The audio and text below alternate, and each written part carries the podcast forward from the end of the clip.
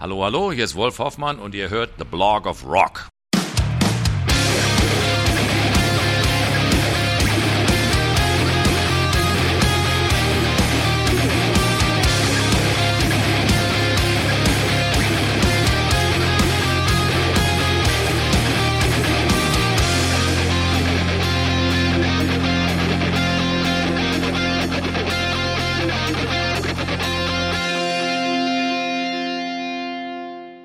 Hallo, willkommen bei The Block of Rock, deinem Hardrock und Heavy Metal Podcast Musikmagazin.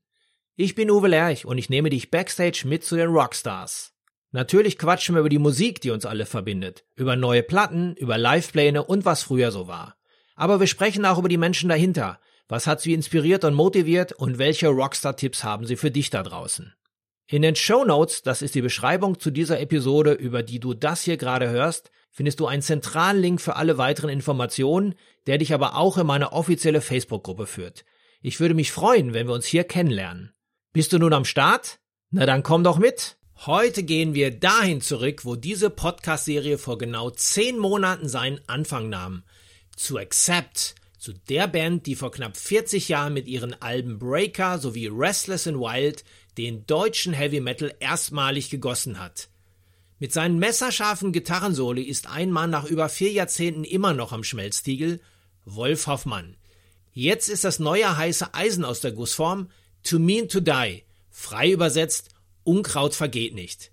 Ich traf Wolf vorab im Rahmen einer Promotour in Köln, wo wir natürlich über die neuen Songs, über verschärfte Bedingungen bei der Produktion, über die Ausweitung zu einer jetzt dreistimmigen Gitarrenarmee sowie den veränderten Tourneeplänen sprachen. Hallo Wolf, was machst du denn gerade hier in Deutschland? Ach, welch Zufall.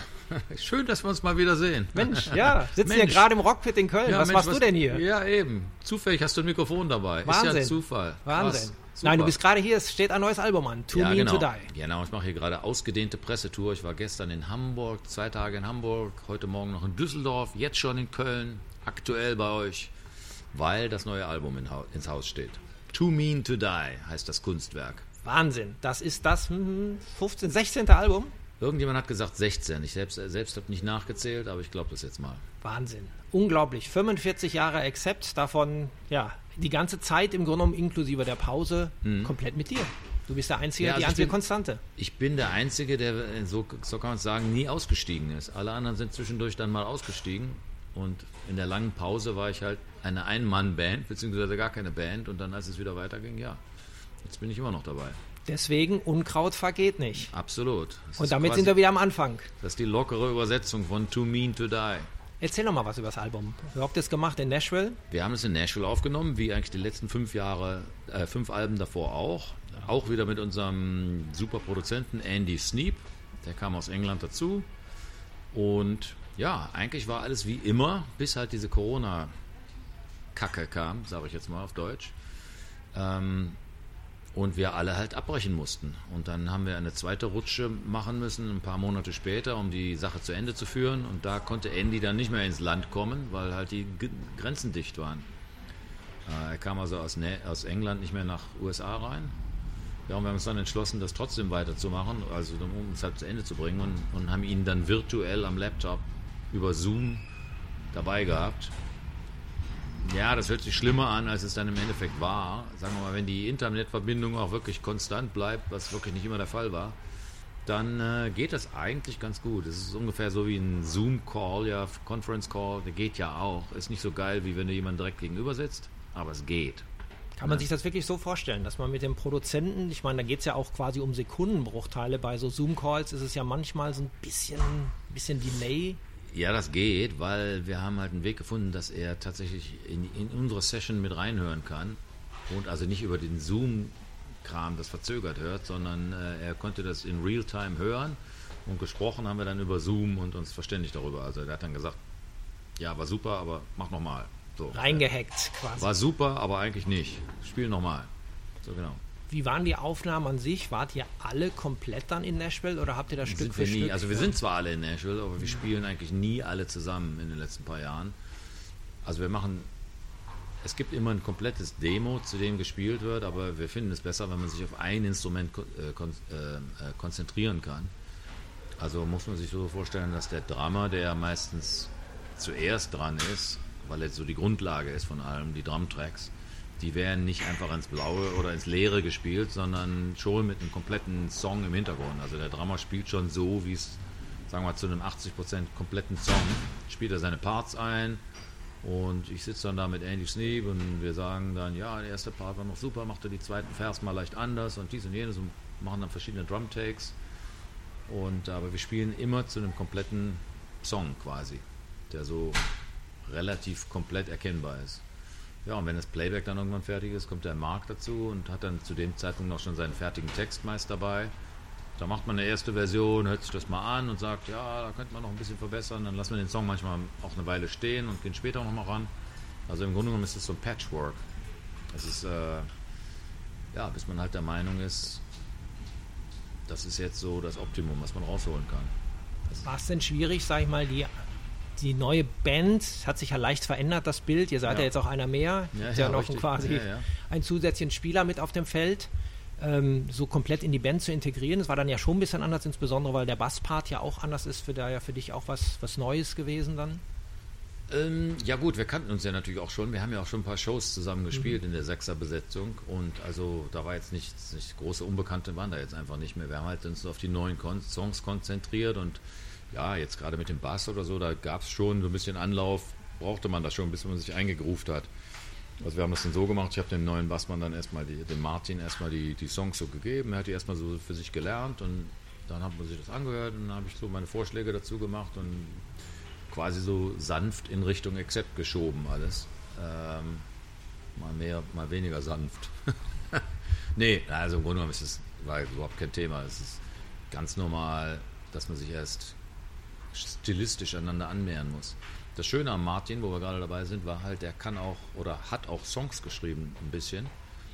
Also ich habe dann am Anfang der ganzen Songschreiber-Session habe ich gesagt, Leute, wenn ihr Ideen habt, her damit. Ich bin super dankbar und offen für jeden, der irgendwas beiträgt, äh, was auch im, natürlich stilistisch zu uns passen muss. Und der Einzige, der da wirklich äh, aus dem Quark kam, war unser Martin Motnik. Der hat wirklich mehrere Songs äh, und Songfragmente und Textideen und Lotte, also viele Sachen beigesteuert, wo ich echt super dankbar war und ganz überrascht, weil er immerhin ist er ganz neu in der Band. Hat es aber irgendwie, ja, ohne Probleme irgendwie geschafft. Also ich würde jetzt nicht sagen, dass er Peter da voll ersetzt hat als mein Songwriting-Buddy, aber immerhin doch ganz schön erstaunlich. Hast dich also nicht komplett allein gelassen gefühlt jetzt bei der ganzen nee, Aufgabe? Ja, ja, schon ein bisschen mehr allein, aber nicht ganz allein. Das fand ich schon mal ganz gut. Und wir haben ja jetzt auch den, wie gesagt, den neuen Gitarristen dabei, Phil Schaus heißt der Gute, aus Nashville. Und den haben wir natürlich auch ein bisschen spielen lassen und Freiraum gegeben, um halt auch ein bisschen mehr Facetten in die ganze Sache reinzukriegen, weil es soll ja kein Solo-Album Wolf Hoffmann sein, auch wenn ich natürlich irgendwie einen großen Teil davon mache, ist klar, aber jetzt, gerade wo wir jetzt drei Gitarristen haben, wollten wir das auch zum Ausdruck bringen und haben da auch so abwechselnde Soli gespielt und doppelstimmige Soli und sowas. Äh, auch Wie extra. so eine Südstaaten-Band halt, so ist. Ja, so ist es jetzt auch nicht, aber Südstaaten-Metal vielleicht. Ich habe euch ja leider in der Sechser-Besetzung noch nicht gesehen. Das ist ja was, was mich ja, schon interessiert. Ja, wir waren auch nur in Südamerika so damit. Da hättest du schon nach irgendwie äh, Brasilien kommen müssen. Aber nee, es, geht, es klingt auch live erstaunlich frisch und gut. Also es ist jetzt kein, äh, nicht, gar überhaupt nicht schwierig. Also ich meine, der, der Soundmann ist auch sehr gut, den wir haben, aber der hat es irgendwie rausgebracht, dass man alle drei Gitarren auch wirklich hört. Und äh, ja, speziell wenn wir dann auch mal so Sachen spielen, die man sonst normalerweise nicht spielen kann, so Overdub-Gitarren mhm. live, das haben wir uns jetzt vorgenommen. Ähm, dass wir die Songs, auch die alten, alle mal dementsprechend überprüfen und noch Stellen finden, wo man mal was anderes probieren kann und so. Das ist jetzt natürlich erstmal alles zum Stillstand gekommen, weil wir gar keine Auftritte haben im Moment. Aber das kommt dann alles. Aber das macht ja dann auch Spaß, sicherlich sich selber wieder noch ein Stückchen neu zu entdecken, gerade auch in die alten Songs nochmal reinzudenken. Ja, natürlich, gucken, weil auf den alten Alben sind ja auch, klar, das sind ja immer mal Parts gewesen, wo man sich gewünscht hätte, wäre schön, wenn diese und jene Melodiestimme oder ja, irgendwelche Overdub-Parts, wenn man die auch live repräsentieren könnte. Das ging natürlich, musste man sich immer entscheiden, wir können nur zwei Gitarren haben, also nehmen wir die wichtigsten quasi, aber so, ja, ich nehme an, das wird es alles noch ein bisschen interessanter machen. Das macht ja auf jeden Fall Spaß, schon mal auf die Tour, wann auch immer sie stattfinden wird, ja, auch live, Festivals, ja. Ja, ja wir sollten ja jetzt im Januar passend zum, zum Release des Albums eine Tour in Europa machen und Russland. Und die ist komplett aufs Jahr 22 verlegt worden, also auf den Januar 22. So, und dadurch haben wir jetzt diese merkwürdige Situation, dass wir ein Album rausbringen und nicht gleichzeitig auf Tour sind. Das hatten wir in all den Jahren, Jahren denn noch nie. Verrückte Sache. Und jetzt muss man mal sehen, wann die nächsten Shows sind, weiß jetzt erstmal keiner. Werden ja im besten Fall die Festival-Shows zuerst kommen und dann genau. die eigene. Weil da war es ja auch so, da wurde komplett die gesamte Saison 21 nach, nee, äh, 20 auf 21 gelegt. So unsere Sommerfestivals, die jetzt dieses Jahr hätten sein müssen, da wurde das komplette Paket von den meisten Veranstaltern einfach ein Jahr später gebucht. Und so, das ist jetzt immer noch so. Das heißt, mit etwas Glück sind wir dann auf dem Rock Hard Festival im, wann ist das? Ende Mai, schätze ich. Ja, Pfingsten so. Ähm, ja, jetzt fingers crossed, wie man so sagt. Aber es ja gibt es ja auch schon wieder berechtigte Zweifel. Oder keiner weiß es. Also abwarten. Oder alle müssen im Autokino in ja, Gelsenkirchen Amphitheater nee, sitzen. Das machen wir nicht. Ja. Das ist ja irgendwie, das ist ja letztendlich so ein Verzweiflungsversuch, überhaupt irgendwas zu machen. Aber kommen wir mal jetzt zum Album. Deswegen sitzen wir ja nicht hier. The Undertaker. Das ja. ist der sozusagen der Vorbote. Ein lebensbejahender Song mit Friede, Freude, Eierkuchen. Nee, nicht ganz. Ich habe ja das Video schon gesehen. Es lief ja. ja, hier schon im Rockpit. Ja, ja. Worum geht's in The Undertaker? Ja, das sieht man ja schon in dem Video und kann man sich auch denken, das war, geht um einen, einen, einen Bestatter und nicht um einen Unternehmer, wie manche Leute andenken. Undertaker, Unternehmer, könnte man ja denken. Aber nein, ist es nicht. Es geht natürlich um einen Totengräber. Und zwar, ja, der Text, der kam vom Marc, dazu kann ich eigentlich nicht viel sagen. Der hat das mehr oder minder so als Gedicht einfach runtergeschrieben, ohne sich Gedanken zu machen, wie das musikalisch zu vertonen wäre. Und das habe ich dann halt gemacht. Ich habe den Text genommen und gesagt, da fällt mir was zu ein und habe das halt so ein bisschen düster und spooky dementsprechend gemacht, weil es geht ja natürlich um etwas morbides Thema. Aber ich fand es cool. Der Song ist aber eigentlich auch genau der richtige Song, äh, um zu sagen, hallo, wir, da sind wir wieder. Ja. Weil er sagt im Prinzip alle, alle Ingredienzien, die man bei Accept so erwartet, inklusive eines, sag mal, er startet langsamer und dann mit einem typischen teutonischen Stampfrhythmus, ja, mit Teilen, ja. die man mitsingen kann und sagen wir mal einem Chor, wo leicht, sag mal, wo ihr mitsingt, ja. ja, ja ist auch eigentlich so eine typische Accept-Nummer. Fand ich halt auch. Und da war einer der, witzigerweise einer der ersten Songs, die schon fertig waren. Und der war auch so ein Song, da wurde eigentlich nie was dran geändert. Der war von vorn bis hinten gleich so in einem Guss mehr oder minder fertig. Und fanden auch alle gleich geil. Und Mark hat den auch super gesungen. Und so, da war eigentlich so, den konnte man dann als einen der ersten Songs schon mal weglegen. Und der eignet sich auch irgendwie so als so ein Pre-Release-Song, weil er wirklich, wie du sagst, finde ich auch so eigentlich alles hat, was man sich wünscht, aber ist trotzdem irgendwie doch anders wieder. So, Bei Accept möchte man ja auch eigentlich keine Experimente. Ich meine, ihr hattet ja mal eine Phase in den 90ern, wo ihr so ein bisschen rumexperimentiert habt, vor der Klar. Pause da eigentlich, ja, aber im Grunde genommen, das, was man, what you see is what you get, das, was du bei, bei Accept erwartest, ist auch auf diesem Album, zumindest mal von den ersten Songs, die ich schon gehört ja, habe, ja. gibt es wenn man jetzt negativ sagen will, keine Überraschung. Wenn man es positiv sagen will, es gibt keine Überraschung. Es ja, ist nämlich eben. genau das, was man von Accept erwartet. Natürlich ein bisschen zeitgemäßer, wahrscheinlich auch in den Texten, da habe ich jetzt noch nicht so tief reingeguckt, vielleicht auch das eine oder andere aktuellere eher ja, ja, ja, mitarbeitet, äh, ja, aber es ist, sage ich mal, eine typische Accept-Platte, auf die man auch wieder wartet. Ja, ich hoffe. Ich meine, wir wollen ja auch die, wir wollen ja das Rad nicht neu erfinden. Brauchen wir ja auch nicht. Wir haben ja unsere Stilrichtung, das ist ja schon mal was, worauf man stolz sein kann letztendlich.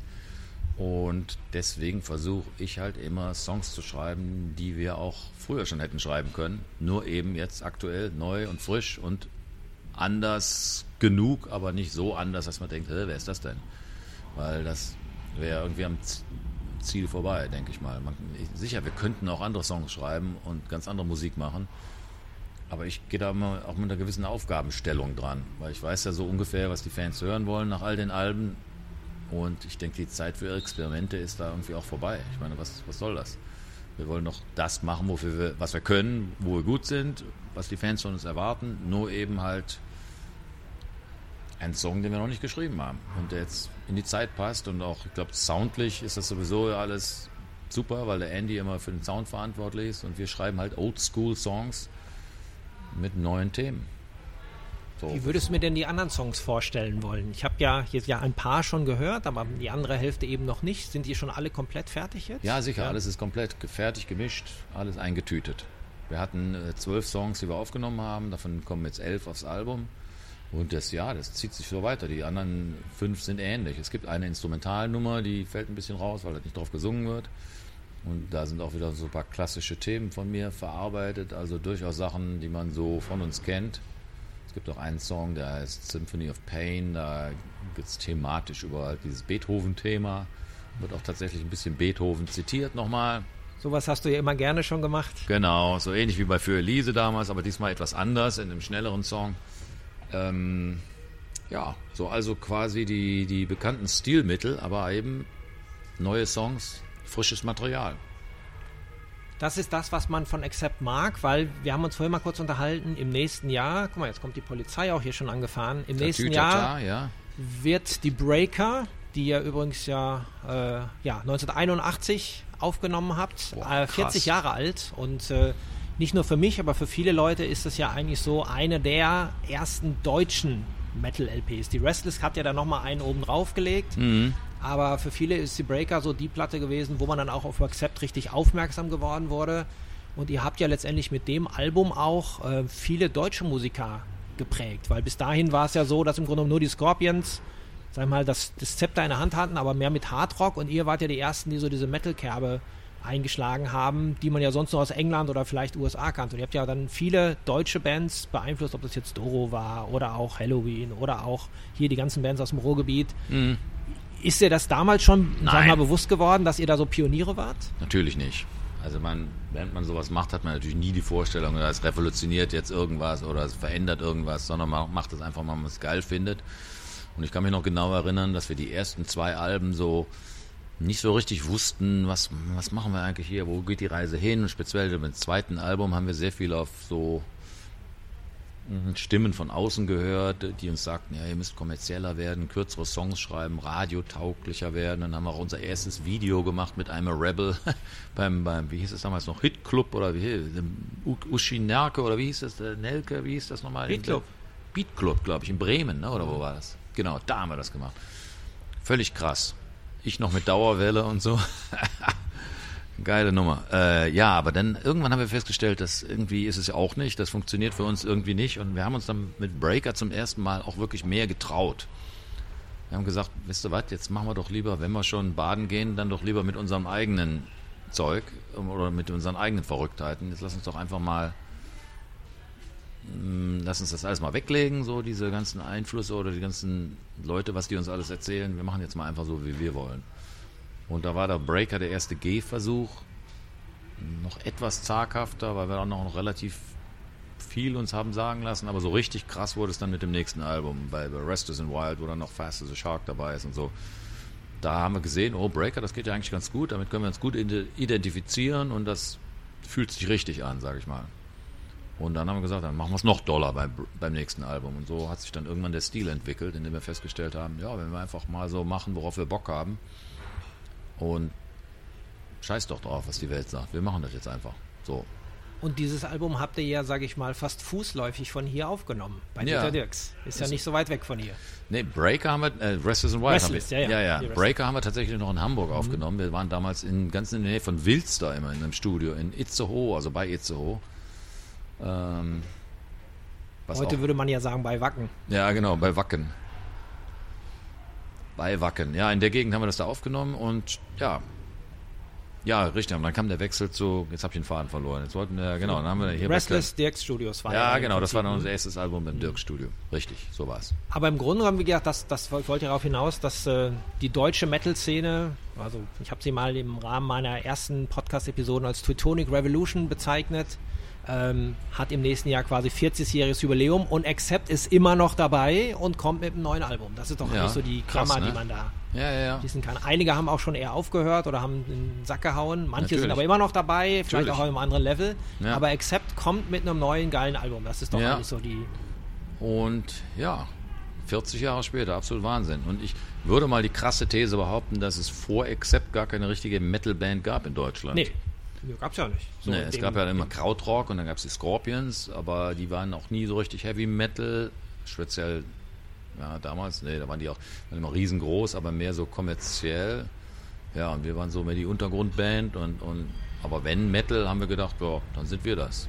Und danach kam eine ganze äh, Generation, die dann noch ein bisschen härter wurde. Natürlich. Also Creator, dann, Destruction und Co. Und dann ging ja noch die andere Schiene los. Natürlich. Ja? Aber das hat uns eigentlich ja nie so interessiert. Wir haben ja Fast as a Shark mehr so als Gag gemacht und aus ja, Spaßsong, sag ich mal. Aber wir wollten das ja nie immer döller und wir wollten ja eigentlich immer melodisch sein, so ein bisschen mehr. Wir, haben unsere Wurzeln ja auch immer mehr so in Deep Purple und sowas gesehen. Wir haben eigentlich, wo wir angefangen haben und so von unserem Kern her sind wir eigentlich immer eine Rockband gewesen, die dann aber härter wurde und Metal wurde. Aber gewisse Elemente haben wir halt immer behalten, so diese melodischen Chorusse und diese Mitsingen, melodische Soloparts und sowas. Das ist ja alles kein, know, diese Speed Metal Bands, die riffen ja dann nur, die haben ja ganz andere Songstrukturen, wo es teilweise auch gar keine Chorusse gibt und so. Das war also, hat uns nie so interessiert. Ich würde schon mal behaupten, dass Accept eigentlich einen sehr einzigartigen Signature-Sound hat, den du auch wieder raushören kannst. Ihr habt immer, sage ich mal, genau die Elemente, die du gerade gesagt hast, dass du im Grunde genommen schnelle Mitsingteile, also Mitsingteile hast, die man sich auch relativ schnell einprägen kann. Man hat einen Chorus, der eine Wiedererkennung hat. Manchmal habt ihr andere Zitate noch drin, wie jetzt eben diese klassischen Klassische Einfluss, ja, ja, das war auch mal so mein Ding. Es ist ja. immer so der typische Teuton, Marsch, Stampfrhythmus in, in Songs so mit drin, ja, ja aber das wieder gepackt in einen internationalen Hardrock-Metal-Gewand. Ja, kann man so sagen, finde ich, also hoffe ich, ja. Ja, und ähm, es ist immer wahnsinnig schwierig, mich selber zu definieren, weil äh, ich, ich mache es ja einfach nur so, wie es mir gefällt und ich denke da jetzt auch nicht immer so analytisch drüber nach.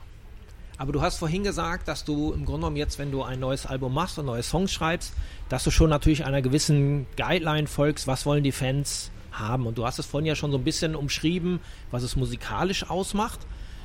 Gibt es denn für die Marke Accept, ich komme jetzt mehr so auf das Thema Branding, also mhm. da gehört ja alles dazu, wie seht ihr aus, wie kleidet ihr euch, äh, wie gebt ihr euch auf der Bühne.